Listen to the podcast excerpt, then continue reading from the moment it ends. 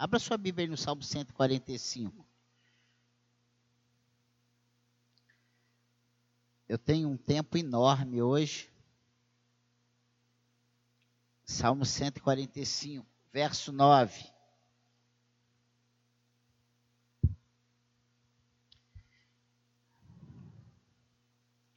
Diz assim: O Senhor é bom para todos, e as suas misericórdias permeiam todas as suas obras. Todas as tuas obras te renderão graças, Senhor e os teus santos te bendirão, falarão da glória do teu reino e confessarão o teu poder. Para que os filhos dos homens conheçam os teus feitos poderosos e a glória da majestade do teu reino. O teu reino é um reino eterno, e o teu domínio subsiste por todas as gerações. O Senhor é fiel em todas as suas palavras e santo em todas as suas obras.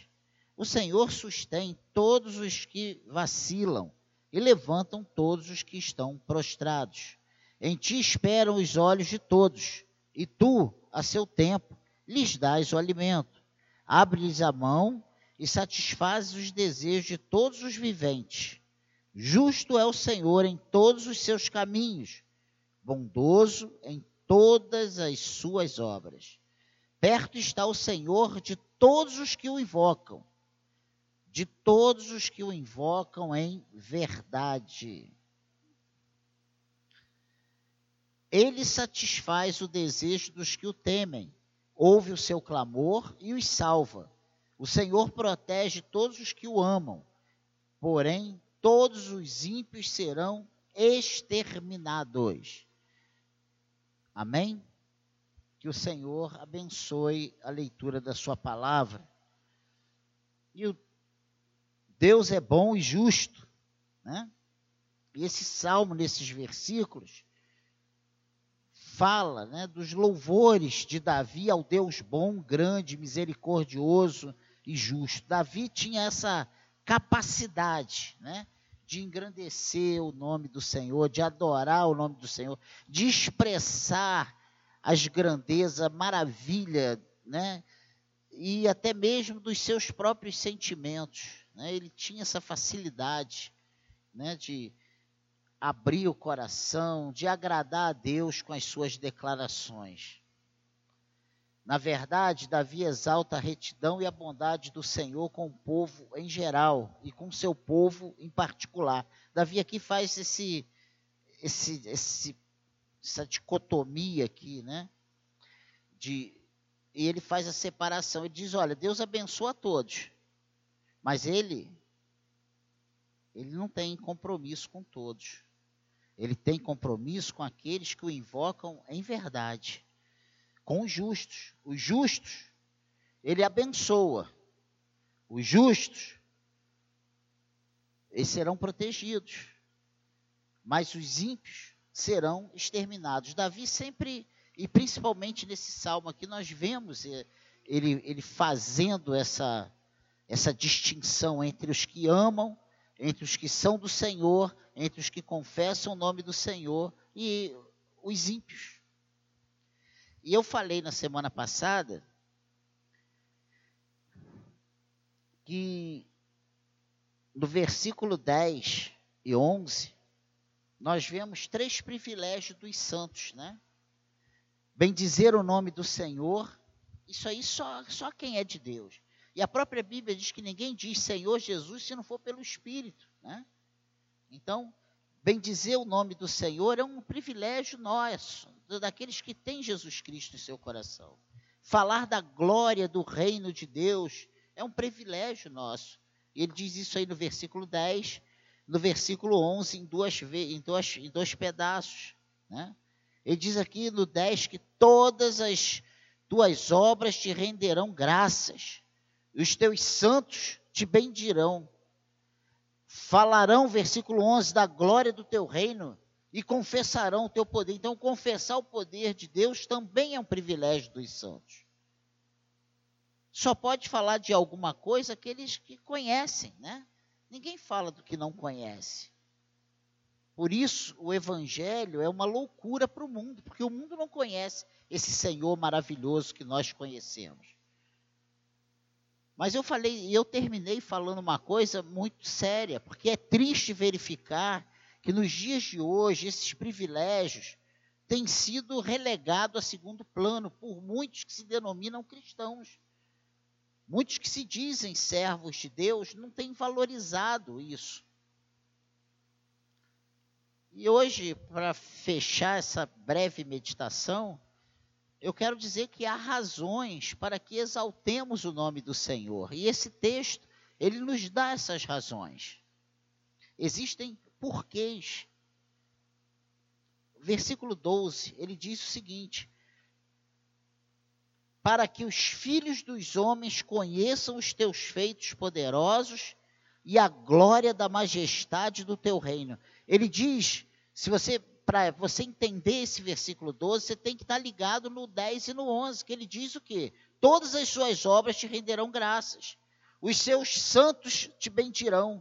Falarão da glória do teu reino e confessarão o teu poder com um objetivo, para que os filhos dos homens conheçam os feitos poderosos do Senhor e conheçam a glória da majestade do teu reino. Nós temos essa função como filhos de Deus, anunciar a glória do Senhor para esse mundo. As pessoas lá fora, os filhos dos homens, eles precisam ver através de nós esses poderosos feitos de Deus. Agora, preste atenção, como eles vão ver lá fora esses poderosos feitos de Deus, se nós, que somos filhos de Deus, não nos vemos privilegiados por desfrutarmos disso. Se nós, como servos de Deus, não temos valorizado né, esse privilégio que é nosso. Ele diz também nesse versículo 12 que nós temos a responsabilidade de mostrar para eles a glória da majestade do reino de Deus. E como nós vamos fazer isso? Como seria essa forma de nós mostrarmos isso para as pessoas?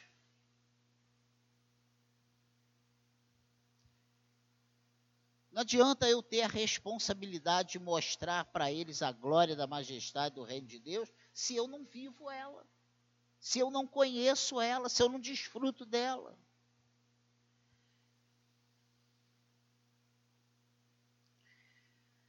Então, o que precisamos para isso?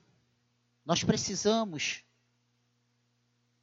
aprender na palavra de Deus, com o próprio Deus, em comunhão com esse Deus, através de oração, através de leitura, através do conhecimento de Deus, conhecer essa, essa majestade do reino de Deus, essa glória da majestade do reino de Deus.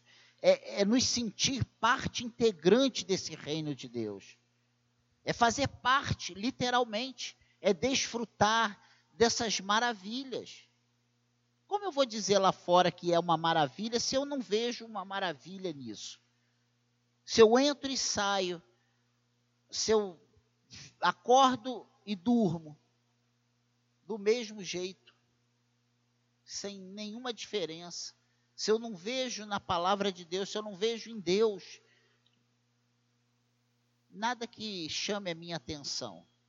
Vocês lembram que no chamado de Moisés, ele viu a sarça ardendo? E aquilo ali chamou a atenção dele? E ele falou: Vou ver o que, que é aquilo. E aí ele ouve aquela voz: Moisés, tira a sandália dos seus pés, porque você está pisando em terra santa. E ali começou, e ali foi, foi o chamado de Moisés. E é interessante como Moisés tinha intimidade com Deus. A Bíblia diz, a própria Escritura diz que Moisés, que Deus falava com Moisés como um amigo fala com seu amigo.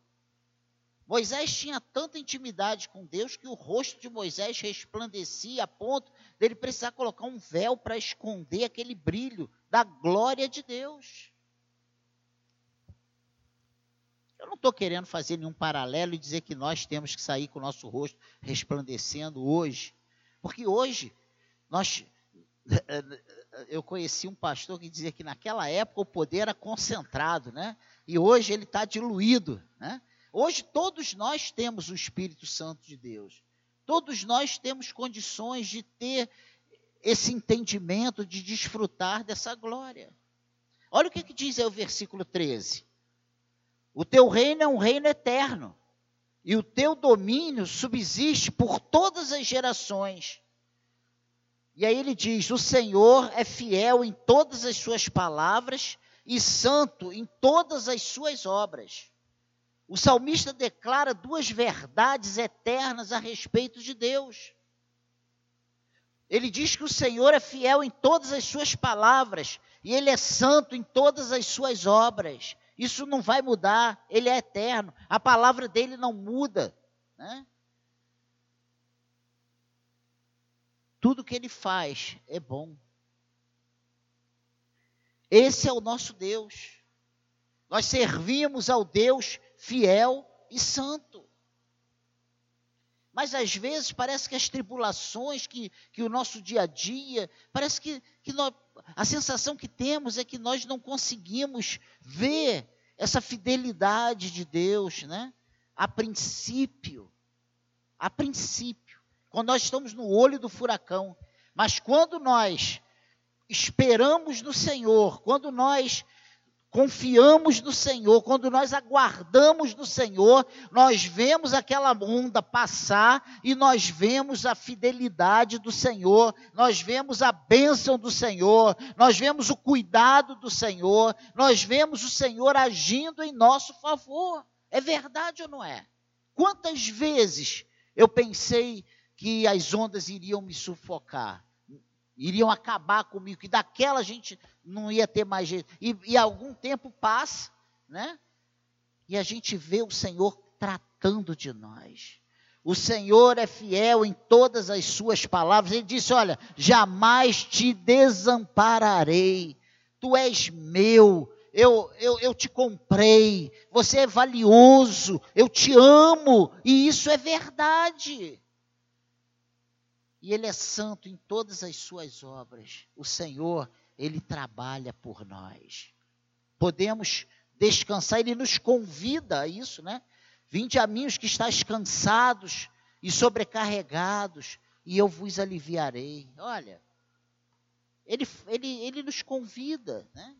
Ele quer fazer, e Ele já fez né? a sua obra, né? É santa é perfeita, é irretocável, não precisa da nossa ajuda para nada. O Senhor não precisa de uma mãozinha nossa, porque o que Ele faz é perfeito, é santo, é eterno. Amém? Servimos a esse Deus fiel e santo.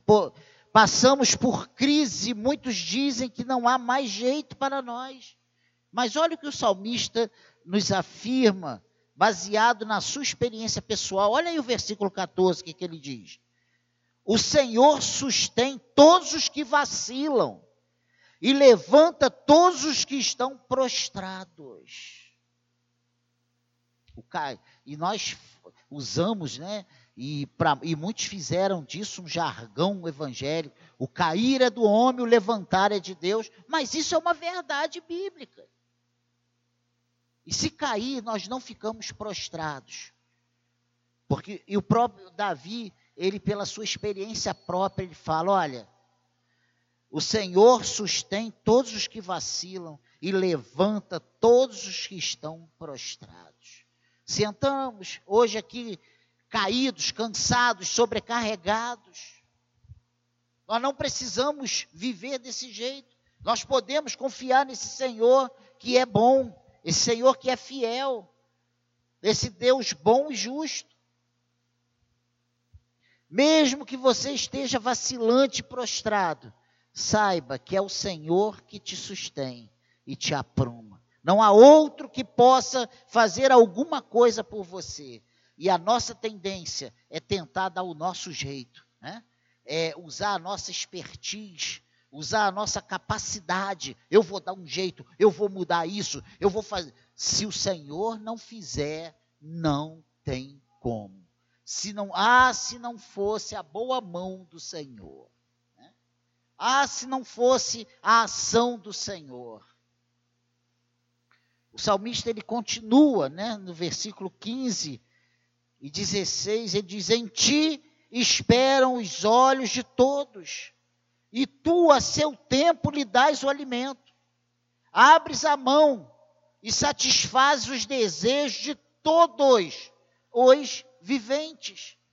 Davi ele não diz aqui, ó, de todos os que confessam Jesus, de todos os que adoram ao Senhor, de todos os que são santos, todos os que são fiéis a Deus. Ele diz que ele satisfaz os desejos de todos os viventes. Que o salmista ele nos diz aqui, ele declara que o Senhor está sobre todos os, os viventes fazendo o bem. Que isso? Mas como é que pode? Então qual é a vantagem? E nós somos levados a pensar nisso. Qual é a vantagem? Qual a diferença? Para que, por que então vale a pena servir ao Senhor? Se a nossa vida se resumisse somente a esse plano, somente a isso aqui, aos nossos 70, 80, 90 anos, talvez realmente você tivesse até razão nesse seu, nesse seu questionamento. Porque muitos nascem, crescem, vivem e morrem e não vê uma grande mudança econômica, social, não tem uma ascensão, não vê né, uma mudança radical na sua realidade. Tem pessoas que nascem pobres e morrem pobres, bem pobres. Enquanto outros, e são pessoas boas, honestas, dignas, então guarda esse, esse parêntese aí. Ele diz aqui no versículo 17 e 18: Justo é o Senhor em todos os seus caminhos, bondoso em todas as suas obras. Perto está o Senhor de todos que o invocam, de todos os que o invocam em verdade. O Senhor é justo, ele reafirma isso, é benigno e está perto dos que o invocam em verdade. Então, lembre-se daquele parêntese. E ele continua, versículo 19, e agora nós vamos entender o que ele está dizendo. Ele satisfaz o desejo dos que o temem, ouve o seu clamor e os salva. E ele diz aqui no versículo 20: O Senhor protege todos os que o amam, porém todos os ímpios serão exterminados. Espera aí, mas esse mesmo ímpio que Deus, que o salmista diz aqui, que o Senhor, no versículo 16, satisfaz os desejos de todos os viventes. Então, esse mesmo ímpio que teve seus desejos satisfeitos, esse mesmo ímpio será exterminado.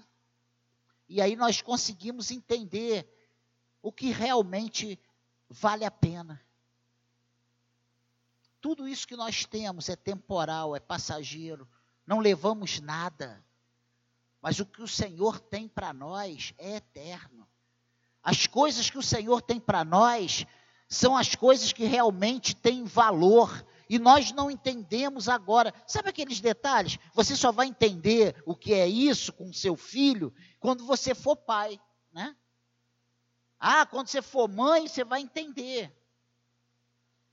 E é uma realidade. Nós só vamos conseguir entender o que Deus está falando na íntegra para nós quando nós estivermos lá desfrutando daquelas maravilhas. Aí nós vamos ter um entendimento. Não sei se vamos ter essa, essa capacidade. Não, lá era ruim e aqui era bom. Mas nós vamos ficar maravilhados né, com o que Deus tem preparado para os seus. E ele diz aqui, ó, o Senhor protege todos os que o amam, porém todos os ímpios serão exterminados. A grande vantagem de servir a Deus não é se hoje você vai ter mais dinheiro do que o seu, o seu vizinho ímpio. Se você vai ter um carro melhor do que o seu vizinho ímpio. Se a sua casa vai ser mais bem montada do que a do seu vizinho ímpio. O que importa e o que vai fazer a diferença na sua vida é você amar o Senhor, você servir ao Senhor de verdade, adorá-lo de verdade. E aí lá na frente, você será protegido pelo Senhor, você será receberá a recompensa de servi-lo, a recompensa de realmente o amar e o ímpio que se sentia vai ser exterminado. Essa é a promessa do Senhor para nós. O Senhor é justo, ele é benigno e ele está perto dos que o invocam em verdade. Ele acode os que o temem, ele atende e os salva.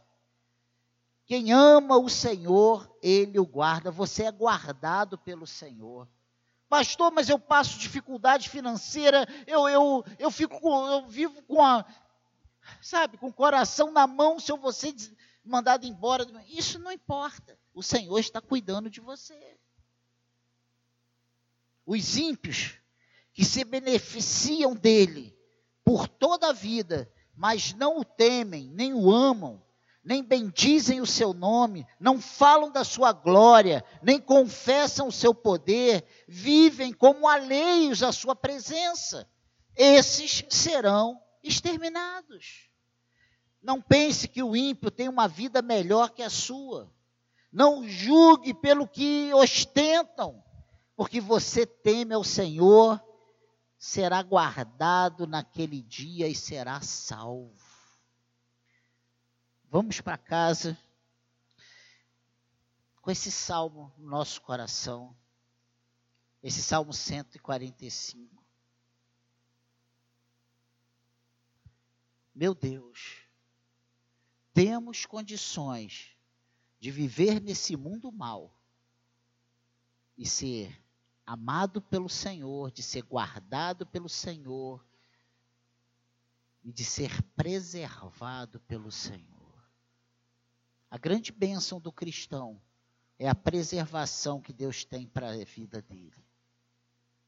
O ímpio vai ser exterminado e você vai ser guardado pelo Senhor meu Deus, protegido. E não é protegido por um homem, não por uma, uma sociedade, né? mas protegido pelo Rei dos Reis, o Senhor dos Senhores, o Deus fiel que te ama. Deus te ama. E acredite nisso. Tudo que te chega às mãos é porque Ele te deu. Ele aprovou, ele concordou. Ele está no controle de tudo. Ele é soberano. Acredite nisso. Valorize isso. Não pense que é porque você é bom, não. Gente, nós não somos bons. Nós não somos capazes. O Senhor está no controle de tudo. E Ele cuida dos seus. Ele cuida dos seus. Deus tem cuidado de nós. Deus tem cuidado da secade. Deus tem cuidado da sua vida, da sua casa, dos seus planos, dos seus projetos.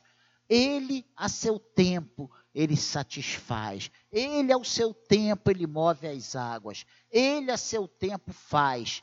E o que ele faz é perfeito, o que ele faz é bom, o que ele faz é para nos trazer prazer, nos trazer alegria. Sabe, o Senhor não nos dá nada para que ele vire motivo de choro para nossas vidas. O que ele faz para nós é bom. E nós vamos ver lá no final, lá no último dia, a recompensa dos que amam ao Senhor e daqueles que não amam ao Senhor daqueles que vivem para glorificar o seu nome e daqueles que estão alheios a essa soberania de Deus, a essa santidade de Deus, a esse Deus bom e tremendo. Davi entendeu isso. Davi entendeu que não adiantava nada uma coroa na cabeça se ele não tivesse Deus no seu coração. Quando ele foi contestado por Samuel e disse: Olha, tu és esse homem. A primeira coisa que Davi se preocupou não foi com o reino, não foi com a sua moral, não foi o que, que os homens iam pensar dele. Senhor, não afaste de mim o teu espírito. O que Davi entendia que o que ele tinha de mais precioso na vida dele era aquela presença do Espírito Santo que se apossou dele lá no dia que ele recebeu a unção com óleo através do profeta Samuel. Diz que o Espírito de Deus se apossou de Davi. Isso não impediu que ele vivesse nas cavernas, que ele vivesse fugindo, que ele passasse fome, que ele tivesse frio, mas ele estava com o Senhor. Você com o Senhor, você é maioria. Você com o Senhor, você é mais do que vencedor. Amém? Essa é a palavra de Deus para nós nessa noite. Vamos ficar de pé, vamos agradecer ao Senhor. E eu quero orar por nós. Viva para a glória do Senhor. Você vai glorificar a Deus com uma vida santa, você vai glorificar a Deus com um testemunho de cristão, você vai glorificar a Deus honrando o Senhor, valorizando o Senhor. E eu vejo alguns desses testemunhos na Bíblia, eu me emociono. José, ele fala para a mulher de Potifar: Eu vou pecar, e eu vou pecar contra o meu Deus? Sabe? preocupação em agradar a Deus, preocupação em não desonrar o nome do Senhor. Que vivamos para a glória do nome do Senhor, que vivamos para honrar o nome do Senhor. Valorize esse privilégio que você tem. Amém, igreja? Pai querido, muito obrigado por essa breve meditação nessa noite. Obrigado, Senhor, por esses poucos minutos que passamos na tua casa. Obrigado, Senhor. Que essa palavra seja um refrigério para nossas vidas nesse finalzinho de semana, Senhor. Depois de tantas lutas, que possamos sair daqui de cabeça erguida, sabendo que tu és o Senhor das nossas vidas, sabendo que o Senhor não nos chamou para vivermos prostrados, o Senhor nos levanta, se nós cairmos, se nós pecarmos, nós temos um advogado junto ao Pai, e o Senhor não nos, não nos abandona, o Senhor não nos deixa pelo caminho, Ele nos levanta, Ele nos coloca para marchar, para trilhar novamente os, as suas veredas. Pai, muito obrigado. Obrigado por, pela vida dos meus irmãos aqui nessa noite. Leva-nos em paz para os nossos lares. Que possamos, ó Deus, chegar em casa em paz, guardado pelo Senhor. Que tenhamos uma noite de sono tranquila, um tranquilo, um final de semana em paz. Que sábado possamos estar aqui juntos na consagração, Senhor. Ah, Pai querido, que esse, esse final de semana seja de alegria para nós, de descanso, de refrigério.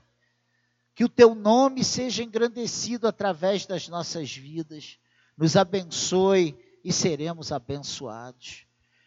Nos leve em paz e nos livra de todo mal. Nos abençoe, é a nossa oração, nosso pedido em nome de Jesus. E você que de, confia no Senhor, acredita na bênção do Senhor, diga amém. Que a graça do Senhor Jesus Cristo, o amor de Deus e as consolações do Espírito Santo estejam sobre todos vós. Amém?